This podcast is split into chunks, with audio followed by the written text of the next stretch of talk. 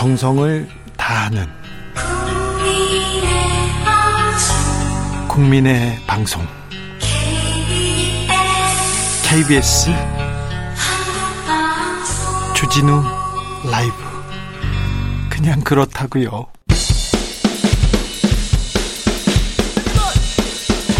틱탁 틱탁 틱탁 결란한 입담의 환상 드리블. 오늘 이 뉴스를 주목하라. 이슈 티키타카 머리부터 발끝까지 핫이슈 더 뜨겁게 이야기 나눠보겠습니다. 청코노 최진봉 성공회대 교수. 네, 안녕하십니까. 최진봉입니다. 청코노 김병민 윤석열 캠프 대변인 오셨습니다. 네, 반갑습니다. 김병민입니다. 네, 네, 잘 지내시죠? 네. 어, 윤석열 대변인이시죠? 김병민 대변인? 네. 집은 왜 샀대요? 집은 왜 팔았대? 어, 집을 네. 팔았습니다. 네. 싼값에 팔아갖고 정말 싼값에. 속상해요. 네. 그런가요? 예. 아니 왜냐하면 그 당시 2019년도 4월인데 음. 아픈 가족 사에 대해서 아주 짧게 한 30 초만 얘기 드리겠습니다. 네. 아흔이 넘는 윤석열 후보의 이 부모님 윤기준 교수님이 고관절이 다쳐갖고 걷기가 어려운 상황에 병원에 있었고요. 네, 아픈 가족 사네. 예, 그 연희동에 있는 자택이 2층 집인데 대문을 열고 1층까지 가는 데만 계단이 있고 또 1층, 2층을 오가는 계단이 문제가 있어서 빠르게 앞, 이 단독주택을 처분하고 아파트로 이사하는 과정이 있었고요. 부동산을 통해서 정상적으로 다 매매가 이루어졌는데 어저께 나왔던 뉴스를 보고 그 집을 사갔던 사람이 김만배의 누나더라라는 걸 어제 처음 알았습니다. 처음 알았습니까? 예. 음, 그 놀랬어. 놀랬 모르고. 윤석열 후보가 엄청 놀랬겠네요. 어저께 저 MBC의 백분 토론 녹화를 사전에 하고 있었고요. 음. 녹화장에 들어가 있으니까 뉴스를 보고 알 수가 없지 않습니까? 예. 네. 그리고 스튜디오 문을 열고 나와서 이런 뉴스가 있는데 아셨어요라고 하니까 그런 일이 있냐라면서 음. 어처구니 없는 표정으로 얘기를 했습니다. 어처, 어처구니 없는데 저녁에 뭐 음. 확인해 보거나 이게 왜 이런 거 같다 이런 얘기를 하셨을 거 아니에요. 어디다 확인해 봐요? 뭘 물어봤을 거 아닙니까? 아? 부모님한테. 아 부모님한테 아버님한테, 예. 아니 그 내용을 매매를 했는데 그 사람이 그 사람이느냐라는 걸 이제 아. 물어본 거죠. 네. 매매는 한건 알았는데 그 아, 사람한테 매매를 한 건 알았죠. 왜냐하면 아, 부모님이 안 좋으셔서 음. 빠르게 이사를 가야 됐던 거기 때문에 음. 여기에서 단독주택을 한 1억 정도를 금매로 내놨고 더 음, 싸게 음, 음. 그리고 아파트로 새로운 아파트를 사서 들어갈 것 아닙니까? 음. 그 아파트는 또 급하게 들어가니까 조금 더 주고 들어갔다는 겁니다. 근데 보면 지금 그 팔았던 연희동 주택이 한 2년 사이에 엄청나게 많이 올랐다는 거잖아요. 그 연희동 주택이 90평 정도 넘는 굉장히 좋은 터에 있는데 연희동이나 이런 데에 단독주택 대형 평수가 잘 안 나와요. 그러니 이 내용을 보고 정말 금매로 나온 좋은 물건을 후다다닥 가져간 게 아니냐. 음. 제 개인적으로 속이 좀 쓰립니다. 아버지가 음. 집을 팔았는데 아는 사람이 사갔다 조금 우연치고는 좀 그렇죠. 아, 우연치고는 약간 이상하지. 그러니까 지금 김병민 대변인의 말을 그대로 100% 믿으면 뭐 이건 조사해 봐야 된다고 봐요. 아직도 뭐 저는 물론 이게 어떤 건지는 아직까지는 모르죠. 물론 이제 검찰이 수사하고 경찰이 수사해서 결과를 나타내야 되지만 이상하지. 지금 주진우 기자 말씀처럼 그렇지 않은 김만배 씨가 지금 뭐 언론에 도배를 하고 있는데 지금 현재 야당도 김만배 씨하고 연결만 되면 모든 사람을 다 지금 엮고 있는 상황이잖아요. 공격을 하고 그런 상황에서 윤석열 후보의 이제 부모님 집이 그렇게 팔렸다고 하니까 하필 이런 생각이 들고 또 하나는 검찰 출근하기 바로 전이거든요. 그 전에 이게 매매가 됐는데 몰랐다? 뭐 모를 수도 있겠지. 뭐 그거는 뭐 이제 지금 해명하신 대로 그게 사실일 수도 있고 아닐 수도 있는 거니까 제가 단정적으로 얘기할 수는 없다고 보고요. 다만 국민들이나 야, 여권에서는 당연히 의혹을 제기할 수밖에 없어요. 상황적으로 보면. 중요한 거는 매매를 음. 해서 그게 뭐가 문제냐라고 그거 얘기를 할 수밖에 없는 이유가 음, 음. 매매를 해서 뭔가 이득을 얻은 게 있어야 될 것 아닙니까? 그 사람이 더 비싸게 이걸 싸게 사줬다. 팔았다. 그렇지. 싸게 이제 그렇게 팔았다? 얘기하는 거죠. 근데 이제 그게 의혹을 무슨 그러니까? 무슨 말인지 알겠어요. 어. 그거는 맞아. 지금 네. 이 김병민 대변인이 얘기한 그게 한마디만 의혹을 제기하는 측 먼저 얘기하고 이 의혹을 네. 제기하는 측에서는 그 다운 계약서를 써서 비싸게 파는데 싸게 판 것처럼 했다라고 의혹을 제기하는 네, 거예요. 하나씩 얘기 좀 다 설명드릴게요. 음. 다운 계약서를 하려면 세금을 절세하기 위한 수단 아닙니까? 이 집에 45년을 살아요. 그래서 이 양도소득세에 대한 다운 계약서를 써서 탈피할 하등의 이유가 없는 겁니다. 초창기 때 이거 보도하면서 문제 제기한 사람이 뇌물 아니냐 이렇게 얘기를 하는데 아니 뇌물성으로 돈을 더 얹어주려면 업계약서를 써야지 이게 말이 되지 않는 것이고 한 가지 중요한 건 부동산 중개한 분이 있지 않습니까? 네. 그 부동산 중개한 분을 통해서 딱 거래가 됐는데 그분 인터뷰한 걸 보니까 아니 뭐가 문제되냐? 이렇게 얘기를 하고 있는 거예요. 부동산 중개한 분은 이게 윤석열 후보의 아버지 집이라는 건 알았죠. 그거는 알 수가 없죠. 알 수가 왜냐하면 없어요? 윤석열 후보가 직접 한 건 아니니까. 근데 윤기준 교수님이 네. 아시는 분은 또 아시는 분이니까. 네. 예. 아, 그분 아들이 검사하는 건 알겠죠. 그뭐 그 동네 사람들이 알려면 얼마든지 알 수 있겠죠. 그 정도는. 김병민 예. 대변인 하나만 더 물어볼게요. 광상도 의원 아들이 50억 퇴직금을 받은 거 예. 그거에 대해서는 뭐라고 합니까? 말도 안 되는 일이 일어난 거죠. 예. 그렇기 때문에 신속하게 특검이 이루어져야 됩니다. 아니 이거 산업재해에 운운하고 있는 상황인데 여기에 대해서 대한민국에 있는 재해로 고통받은 수많은 노동자들을 그렇죠. 예, 비하한 발언일 수도 있는 건데요. 네.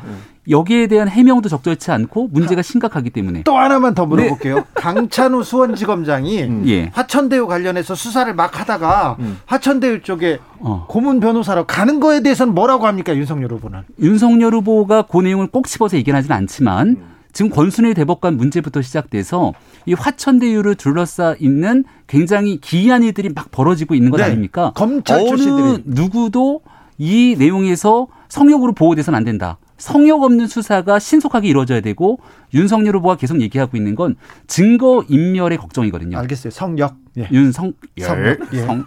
예. 예. 자, 아 그러니까 그래서 특검이 필요하다는 거죠. 아, 그러니까 네. 중요한 거는 곽상도원 아들이 50억 받은 거 이건 분명히 잘못됐다고 생각하시죠. 그럼요. 아 그러니까 그건. 동의를 해야 돼. 그건 네. 동의 안 하면 정말 문제라고 보고요. 네.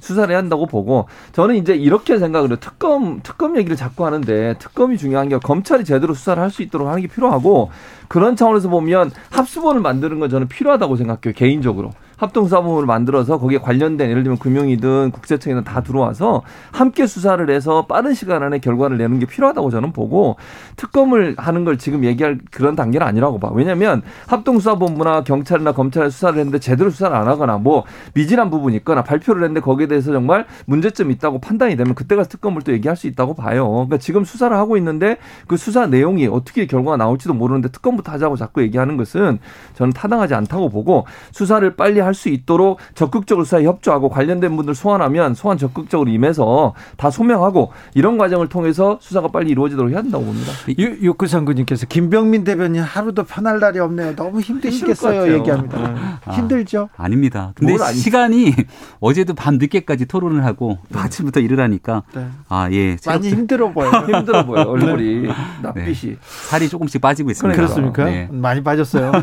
어제 그런데 왜 네. 그 토론 이 생방송이 아니라 녹화로 나왔죠? 어, 참. 아, 밤이 11시가 넘는 그 시간대의 토론이어서 네. 너무 늦은 시간이다 보니까 1시간 반 정도 녹화라고 그대로 내보내는 경우들이 종종 있거든요. 아, 그래요? 심야에 하는 토론 경우엔. 네. 근데 긴장감을 위해서는 딱 그 시간에도 괜찮은데 방송국에서 그렇게 정한 것 같습니다. 그렇습니까? 네. 어제 민주당 국민의힘 경선 TV 토론회가 있었는데요. 아, 한 장면 듣고 올까요? 문재인 정권에 실패한 국방부 장관이나 아, 여 참모총장이나 이 사람들 다 데리고 와서 이제 북핵 어, 대북 정책을 만들었는데 이거 보니까 아, 대북 정책이 우리 당 성격하고는 전혀 달라요. 문재인 정권 이익이라고 합니다. 그래서 심지어 대북 정책에 관해서는 문성열이라는 말도 지금 SNS에 떠돌고 있어요. 여기에 그거 대해서 우리 생각하십니까? 만드신 거 아니에요? 아니 그러니까 어떤. 점이 저 문재인 정권과 아니 같습니까? 주범국의 공조를 강화해서 비핵화 대화를 아, 제기하면 남북 간 소통 확대한다. 네네. 이거 문재인이가 늘 해오던 아니, 거죠. 문재인 아, 판문점에 아니고 남북의 상설 사무소 그거는- 설치한다. 네. 이것도 문재인이가 해오던 거죠. 문재인이가 문재인이가 홍준표 후보가 계속 이렇게 하면서 문성열까지 나왔어요. 네. 국민의힘 경선 후보 토론에서 윤석열 후보, 어, 네. 네, 아마 홍준표 후보가 윤석열 후보의 중도 외연 확장에 대해서 적극적인 홍보를 해주는 것 같아요. 자칫 잘못 생각하면 2018년도에 한반도 평화에 대한 급물살을 타고 있었고 그 당시에 당 대표가 홍준표 대표 아니었습니까? 그리고 치러졌던 지방선거에서 어떤 선택을 국민들께서 했는지 다 기억하실 텐데요. 이 외교안보에 있어서는 어, 완벽한 정답은 없는 것 아닙니까? 결국 국민들의 사회적 어, 총의를 모으면서 우리 국가에 대한 문제를 차분하게 풀어가야 되는데 너무 극단적인 선에서 모든 것들이 다 닫아놔서는 안 되거든요. 남북 문제에 대해서는 그럼 네. 문재인 네. 후보가 아, 문재인 대통령이 잘했다 이렇게 아, 그렇지는 않습니다. 하지만 그 당시에 자유한국당 입장에서 국민들이 바라봤을 때 무조건적으로 문재인 정부의 대북 정책이 잘못됐다라고 얘기하기보다는 음. 남북 간의 평화 모드를 함께 음. 가져가는 측면에서 음. 하지만 이 정상회담 이후로 북한이 비핵화에 나서지 않을 경우는 어 떻게 문제를 제기할 거냐고 음. 합리적인 제안을 했다면 그렇게까지 당시 자유한국당이 국민들에게 외면당하지는 않았을 거다라는 분석들이 많습니다. 그렇죠. 그러니까 자, 잘한 게 있다는 거잖아요. 네. 문재인 정부도 잘한 게 있다는 거잖아. 국민들이 원하는 평화를 위해서 함께 그렇지. 나가는 건 잘하는 아, 거죠. 그렇지. 네. 그러니까 네. 저는 그런 부분은 음. 잘한다고 생각해요. 윤석열 후보도 네. 정말 잘한 정책은 받아들이고 또 바꿀 부분은 얘기하고 이러면 되면 된다고 그렇죠. 무조건 반대만 그러니까요. 예. 그건 아니에요. 무조건 반대만 하다 보니까 지금 윤석열 후보가 그렇게 지지율이 떨어지는 부분이 오. 있는 거예요. 그러니까 무조건 반대만 하지 마시고 제 생각엔 받아들일 건 받아들이고 또 잘못되면 이렇게 바꿉시다. 이렇게 얘기하면 좋겠다고 생각을 하고 안보 문제도 저는 그렇게 접근하는 게 맞다고 생각해요. 그리고 어제 토론은 그래도 좀 나았어. 그 전에 토론할 작게 5015하고 김여정 담화문 때문에 엄청난 또 마이너스가 됐잖아요. 작게 5015 는 전원책 음. 변호사 그랬더라고요. 윤석열이 옳다. 저는 소리예요. 전원책 변호사님은 옳은 말을 잘안 하시는 분이세요. 왜 이러세요? 아니 자, 작게 5015에 대한 음. 얘기를 음. 공개적인 석상에서 군사 대비를 언급하는 것 자체 여기에 대한 내용들을 음. 여기서 상세적으로 대통령의 역할을 언급하면 더 이상의 작게의 의미가 없잖아요. 그런데 솔직히 말해서 네. 몰랐잖아요. 작게. 그렇지 않아요. 그날 토론회 끝나고 나서 음. 작게 5015, 5027 등에 대한 내용들을 다 인식을 하고 음. 5015에 대한 내용은 처음 던졌기 때문에 거기에 대해서는 나오고 나서 다시 한번 숙지를 했습니다만 중요한 건 작게는 한번더 유사 상황이 발생했을 때 필요한 것이고 작게 5015라는 건 전자권이 반환된 것을 전제를 하고 얘기를 하지 않습니까? 그럼 당연히 전자권이 반환된 상태에서의 대한민국 지도자의 의사결정에 미국 대통령과의 협의는 최우선 과제이기 때문에 이 내용을 언급한 거에 대해서 전문가들이 잘했다라고 평가하는 분들이 많습니다. 알겠어요. 좀 잘 몰랐어도 몰랐다 하면 됩니다. 자, 5718. 괜찮아. 모르는 게 재미가. 거울을 모른다고 얘기를 해야지. 네. 5718님, 윤 이야기는 이제 그만해요. 알겠습니다. 저희는 청취자 의견 그대로 따릅니다. 홍준표 이야기로 좀 가보겠습니다. 잠깐, 잠깐 홍준표 후보의 이야기 좀 들어보겠습니다. 아니 슈미트 동독에 전략 핵이 배치됐기 때문에 정보에 대한 공유만 바뀐 거죠. 슈미트 그 다시 공부해 보십시오. 아니 홍 후보님은 혼자 아는 것처럼 하시는데 제가 홍 후보님보다 네. 국제 관계에 대해서 더 전문가입니다. 아, 나중에 그렇습니까? 보시면 알겠지만 네. 아니 핵개발 독자 핵무장 추진할 겁니까 안 할 겁니까? 공부 좀 제대로 해주십시오. 아니 저렇게 유약해 자 윤석열 후보에게 어떻게 네, 대통령 하겠다고 묻겠습니다. 아까 네 원희룡 후보한테 좀 공격당했어요. 많이 좀요. 그렇죠. 많이 공격당했죠. 그러니까 본인이 이제 원희룡 후보가 차근차근 따지니까 이제 할 말이 없으셨나 봐. 그러다 보니까 유약해가 이렇게 그것도 저는 잘못됐다고 음. 생각해요. 그렇게 얘기하면 안 되는 거죠. 논리적으로 얘기하고 논리적으로 따져야지 뭐 상대방이 유약해 보인다 뭐 특정 후보에 대해서 공격하고 이런 식으로 하면 안 된다고 보고요. 그러니까 홍 후보는 본인이 잘 아는 거 본인이 뭐 공격할 소재만 가지고 계속 질문 아니고 답변할 때는 상당히 또 안 좋은 모습을 보여줘요. 그게 이제 저는 맹점이라고 보는데 그러니까 윤 후보한테도 계속 공격만 하잖아. 질문만 하고 그럼 본인은 빠져버리고 답변 못하는 걸 또 공격하고 이런 식인데 본인도 더 명확하게 잘 아는 부분을 어필하지 않으면 홍보의 저런 모습도 그게 크게 환영받는 모습은 아니라고 봐요. 홍준표의 상승세 음. 좀 꺾.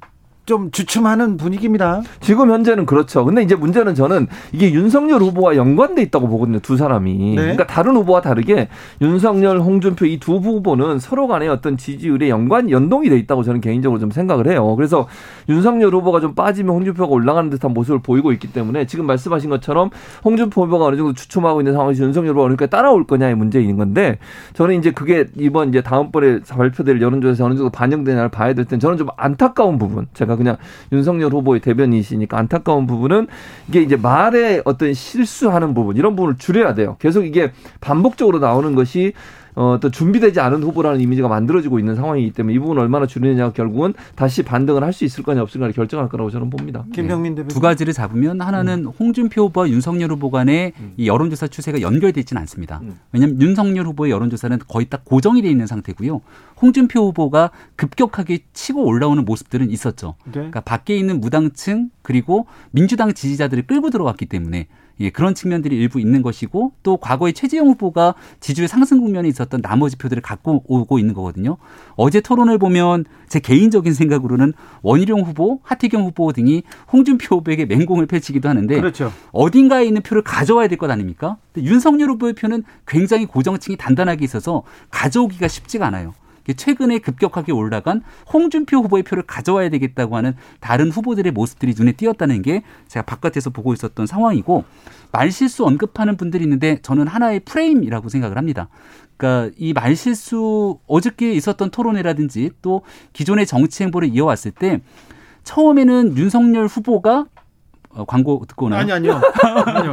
아니 괜찮 청약 통장 이런 거 모르는 거지 말실수가 아니다 이런 거죠. 작게도 모르는 게지 말실수가 아니다 이런 거죠. 아, 청약 통장 정도로 몰라도 된다. 처음에 윤석열 후보에 대해서 평생 검사하셨던 분이 정치 정책을 알겠냐고 얘기했는데 굉장히 많은 내용들을 전문적 얘기를 쭉 풀어내니까 그 중에서 한두 가지 정도는 어, 일부 아, 모를 수 있죠. 예, 예, 그 사실관계에 좀 어긋나는 게 나올 수 있지만 네. 다 조정이 가능한 내용들입니다. 알겠습니다. 네. 이슈 티키타카 여기서 잠시 닫고 닫고 2부는 6시에 이어가겠습니다. 홍준표 후보한테 어, 공격이 집중됐는데 홍준표 후보가 이게 노련하게 연륜이 보였어요. 사오 사모님께서 그렇게 얘기도 합니다.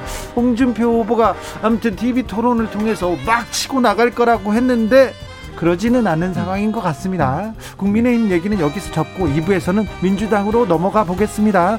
6시에 찾아오겠습니다.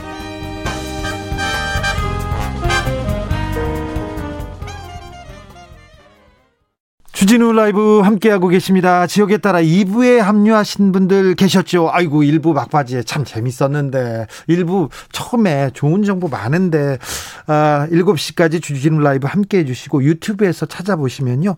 아, 1부도 괜찮습니다. 들어보십시오. 먼저 라디오 정보센터 다녀오겠습니다. 정한나 씨.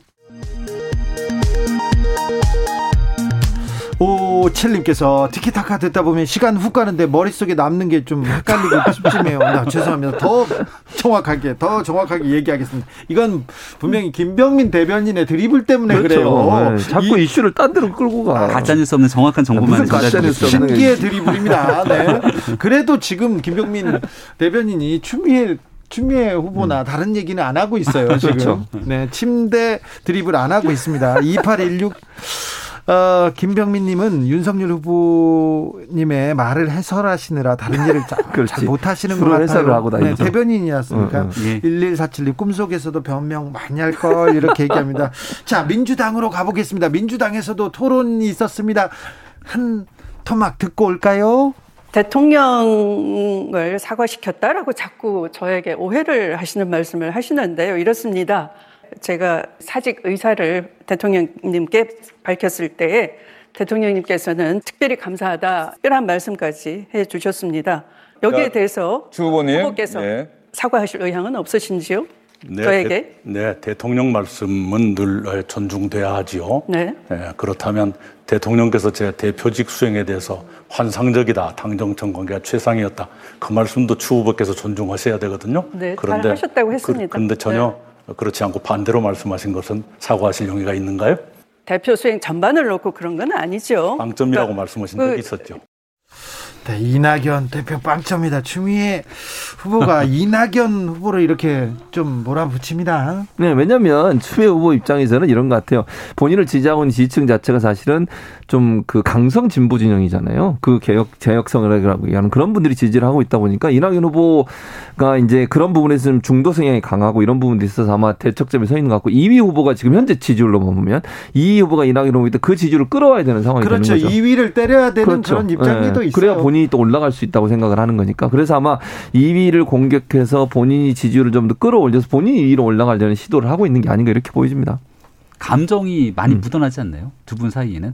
저는 그런 생각이 드는 게 이낙연 대표가 한때 유력한 대권 주자였는데 음. 어느 날부터 자체 보궐선거 이후로 온데간데 없이 사라지잖아요. 그 중간에 무슨 일이 있었는고 하니 민주당 당대표 지지율을 다 갉아먹었던 핵심적인 이유가 추윤 갈등 아니냐.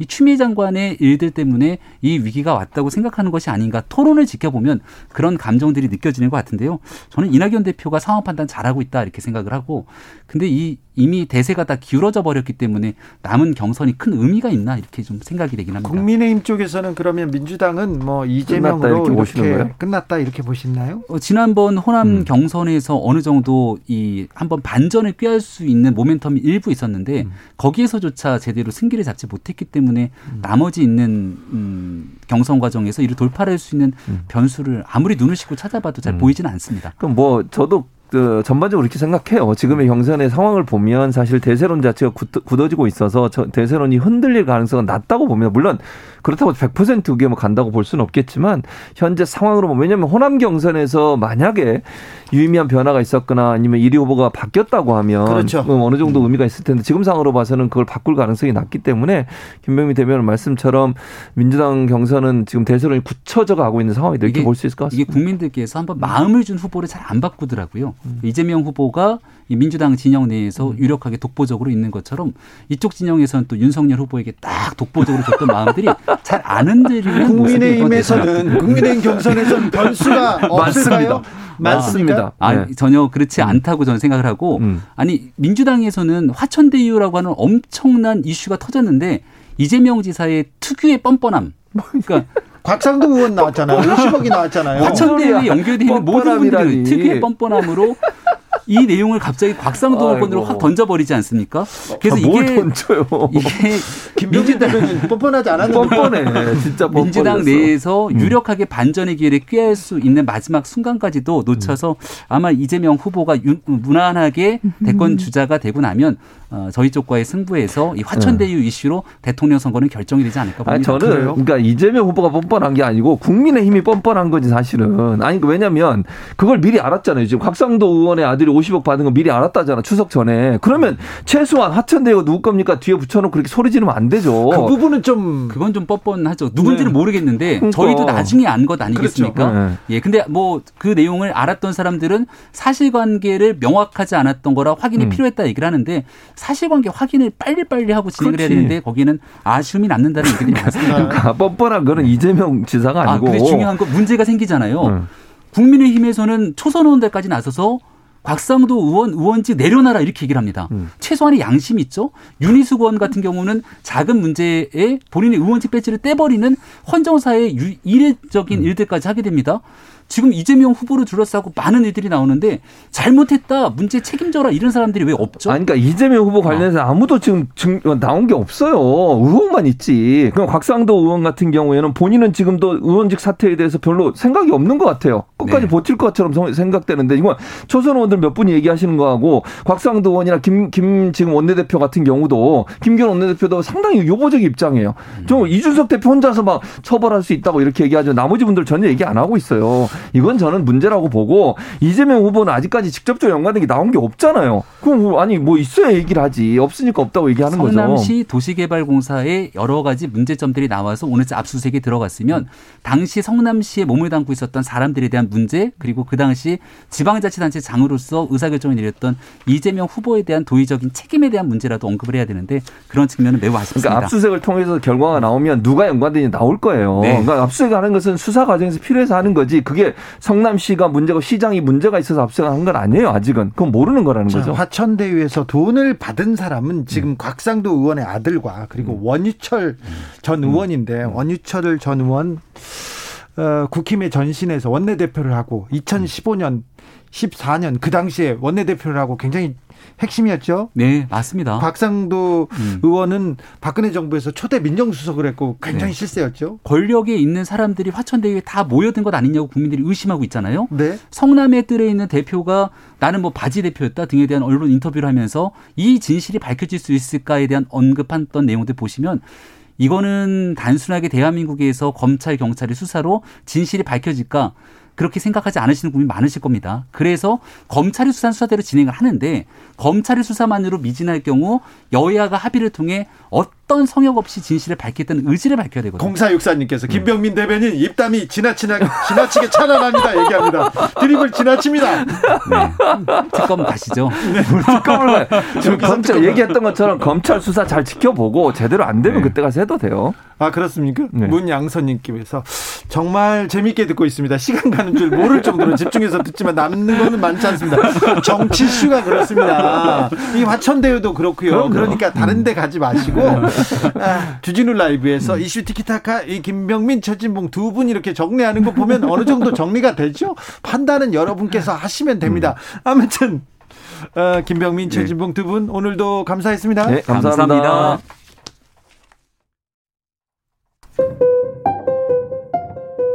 정치 피로, 사건 사고로 인한 피로, 고달픈 일상에서 오는 피로. 오늘 시사하셨습니까? 경험해 보세요. 들은 날과 안 들은 날의 차이. 여러분의 피로를 날려줄 저녁 한 끼 시사. 추진우 라이브.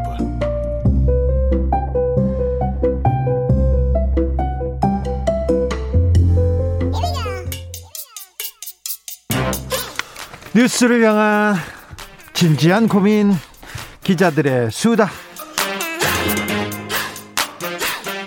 라이브 기자실을 찾은 오늘의 기자는 우리 경제 선생입니다. 코인데스크 코리아 김병철 편집장 어서 오세요. 네, 안녕하세요. 아이고, 주식이 주식이 막 폭락했다. 주가 어떻게 해요? 이런 분들 많습니다. 네, 맞습니다. 지금 뭐 국내 국외 모두 이제 주요국의 증시가 하락했는데요. 미국에서 금리를 건드렸다면서요? 아, 이게 미국 국채 금리가 급등을 하면서 아무래도 채권 시장으로 좀 자금이 많이 빠지 빠지고 증시에서는 이제 자금이 좀 빠진 것 같습니다. 그래서 세계 주요국 증시가 일찍이 하락했는데요. 뉴욕 증시가 3% 가까이 급락을 좀 했고 네. 그래서 오늘 이제 국내 코스피 같은 경우도 전날보다 1.22% 내린 3,060.27에 종료를 했습니다. 당분간 그러면 주가는 좀 약세로 가는 건가요? 뭐 전 세계 증시가 다 지금 약간 조정을 받는 거니까 네.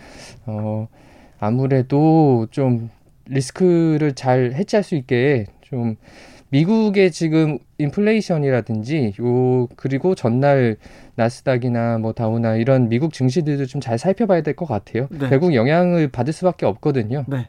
잘 전문가들은 잘 살펴봐라. 투자에 유의하라 이렇게 얘기하는데 그럼 사라는 거예요, 말라는 거예요. 어, 아무래도 지금 변동성이 좀 있으니까 네. 조정 국면인 건 맞습니다. 조정 국면이다 이렇게 네. 보면 됩니까? 예. 자, 코인 시장도 그렇습니까? 아, 네, 맞습니다. 코인 시장도 이게 영향을 안 받을 수가 없는데요. 그래서 지금 비트코인 같은 경우도 지금 하락을 하고 있습니다. 네. 그리고 비트코인이 하락하면 아시겠지만 다른 코인들도 다 하락을 좀 하잖아요. 네. 그래서 지금 전반적으로 이번 주에 꽤 많이 하락을 좀 했어요. 예. 근데 이게 중국에서의 규제 발표가 나오면서 네. 이제 비트코인 가격이 좀 하락한 면이 있습니다. 중국 미국발 영향보다 중국발 영향이 큽니까? 사실 둘 다 있는데요. 네. 그러니까 미국 그, 그 정부에서 규제가 나올 때도 영향을 받고 예? 중국에서 규제가 나올 때도 영향을 받는데 네. 이번에 중국 규제가 좀 강하게 나와서 네. 이게 좀 폭락을 좀 부른 부분이 있고요. 네. 중국 중앙은행인 인민은행이 발표를 했어요. 지난 24일 날 네. 모든 종류의 코인 거래를 불법으로 규정한다. 예. 그리고 가상화폐는 법정화폐와 동등한 지위를 보유하지 않는다. 네. 불법적인 금융 활동에 속한다. 이렇게 밝혔습니다. 아, 중국에서는 이제 금지한 거네요? 예, 맞습니다. 다른 나라도 코인을 금지한 나라가 있습니까? 어, 근데 많지는 않아요. 사실은 중국은 2013년부터 금지를 했습니다. 아, 그래요? 네, 그래서 굉장히 오래된 역사를 가지고 있고 그런데 무슨 중국 지금껏 가장 가상화폐 거래가 많은 나라가 중국 아닙니까? 어, 지금 전 세계 비트코인의 채굴에서 한 70%를 중국이 차지를 하고 있어요. 네. 그러니까 가장 많이 이제 생산하는 나라가 중국이고 그리고 중국의 많은 부호들이 이제 어, 위안화를 혹은 달러로 바꿀 수가 없잖아요. 네. 그럼 이제 그 외화 반출이 금지되어 있기 때문에 그런 것들을 비트코인 같은 가상화폐로 바꿔서 계속 이제 외국으로 옮기던 거를 중국 정부에서 이때부터 막은 거죠. 예. 근데 사실 약간 우회로들은 좀 있어서 네. 지금까지도 비트코인의 부호들은 중국인들이 많고요. 네. 근데 아까 제가 말씀드린 것처럼 2013년부터 중국 정부가 비트코인과 같은 가상화폐를 금지해 왔지만 어, 완전히 금지한 건 아니에요. 네. 실제로 채굴장들도 운영되고 있었고 틈을 열어줬다고요? 어 그렇죠. 그리고 이제 은행들 같은 경우도 이제 어, 은행 계좌를 이제 이 비트코인 관련 기업들한테 좀 열어도 줬어요. 잘 네. 모르고 연 경우도 있고요. 아니면 약간 규제가 느슨할 때 열어준 정도도 있고요. 근데, 네. 근데 최근에 이제 완전 굉장히 강하게 발표를 하면서 이런 것들이 점점 줄어드는 추세입니다.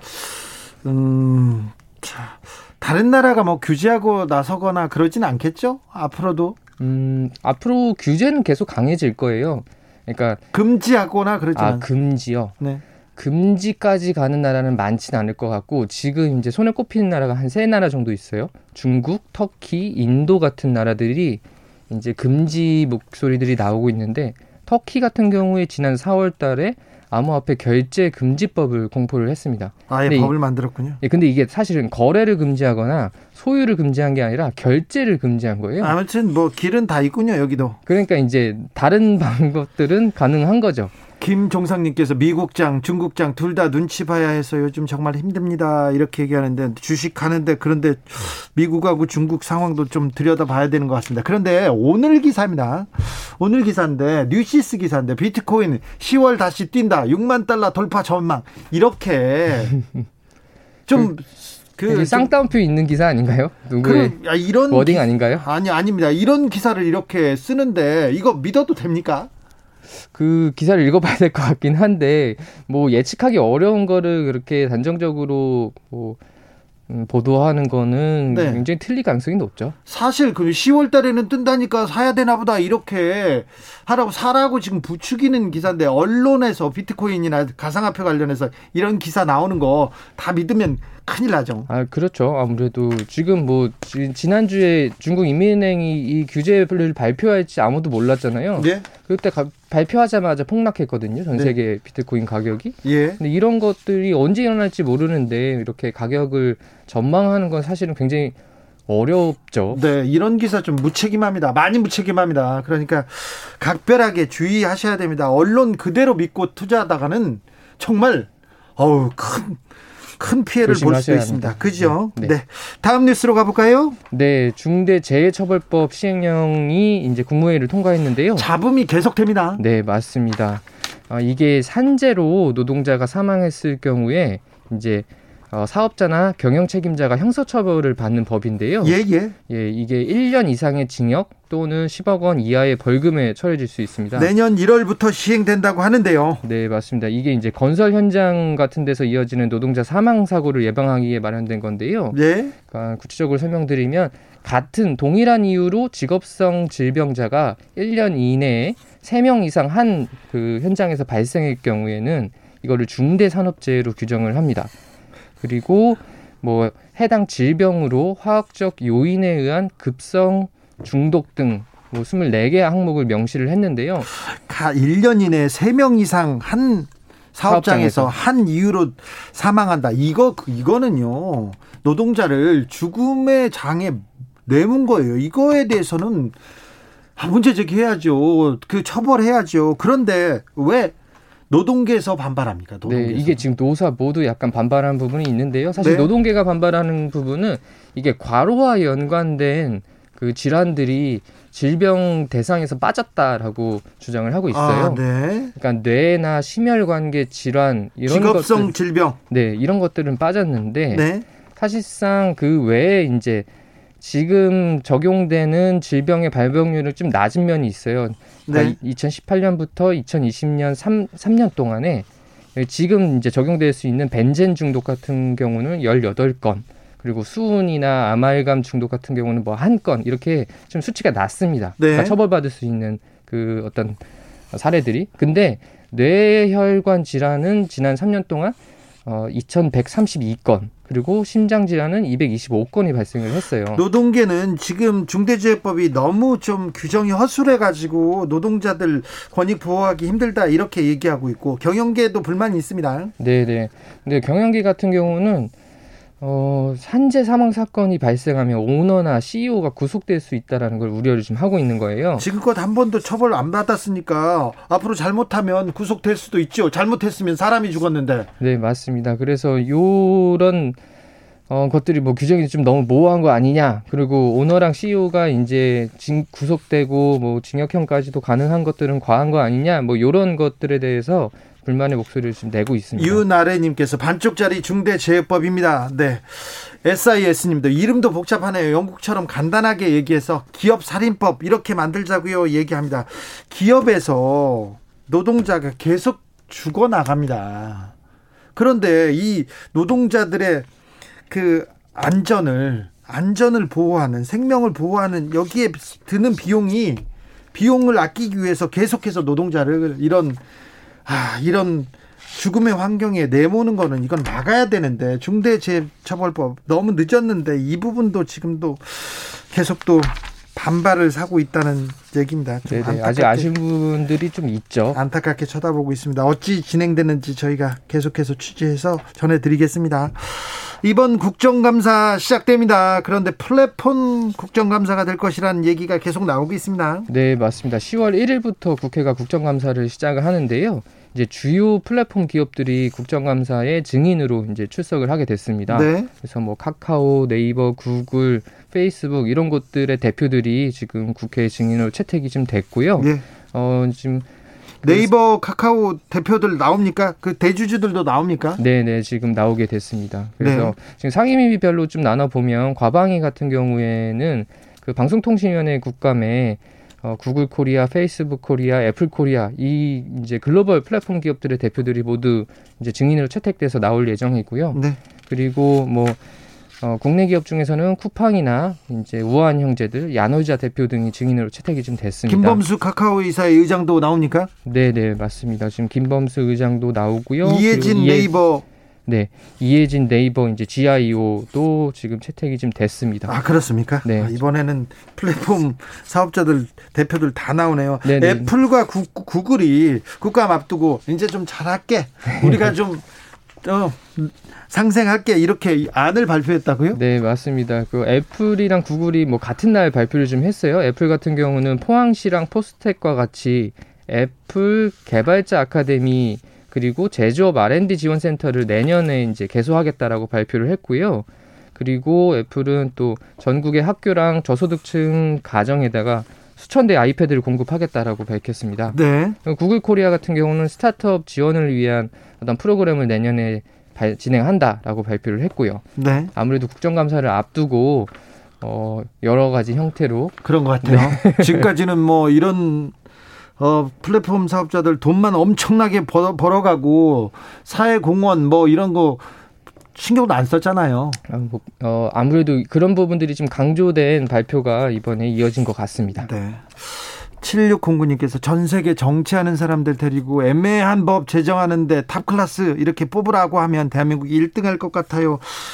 중대재해처벌법 이것도 처음에는 틀을 갖췄는데 구멍이 하나씩 나더니 나중에 보니까 거의 거의 사업주 그다음에 사장님들은 다 빠져나갈 수 있는 구멍을 만들어 놨는데 그것도 지금 계속해서 거부하고 있는 상태입니다. 어, 여기까지 듣겠습니다. 기자들의 수다 김병철 편집장이었습니다. 감사합니다. 교통정보센터 다녀오지 않겠습니다.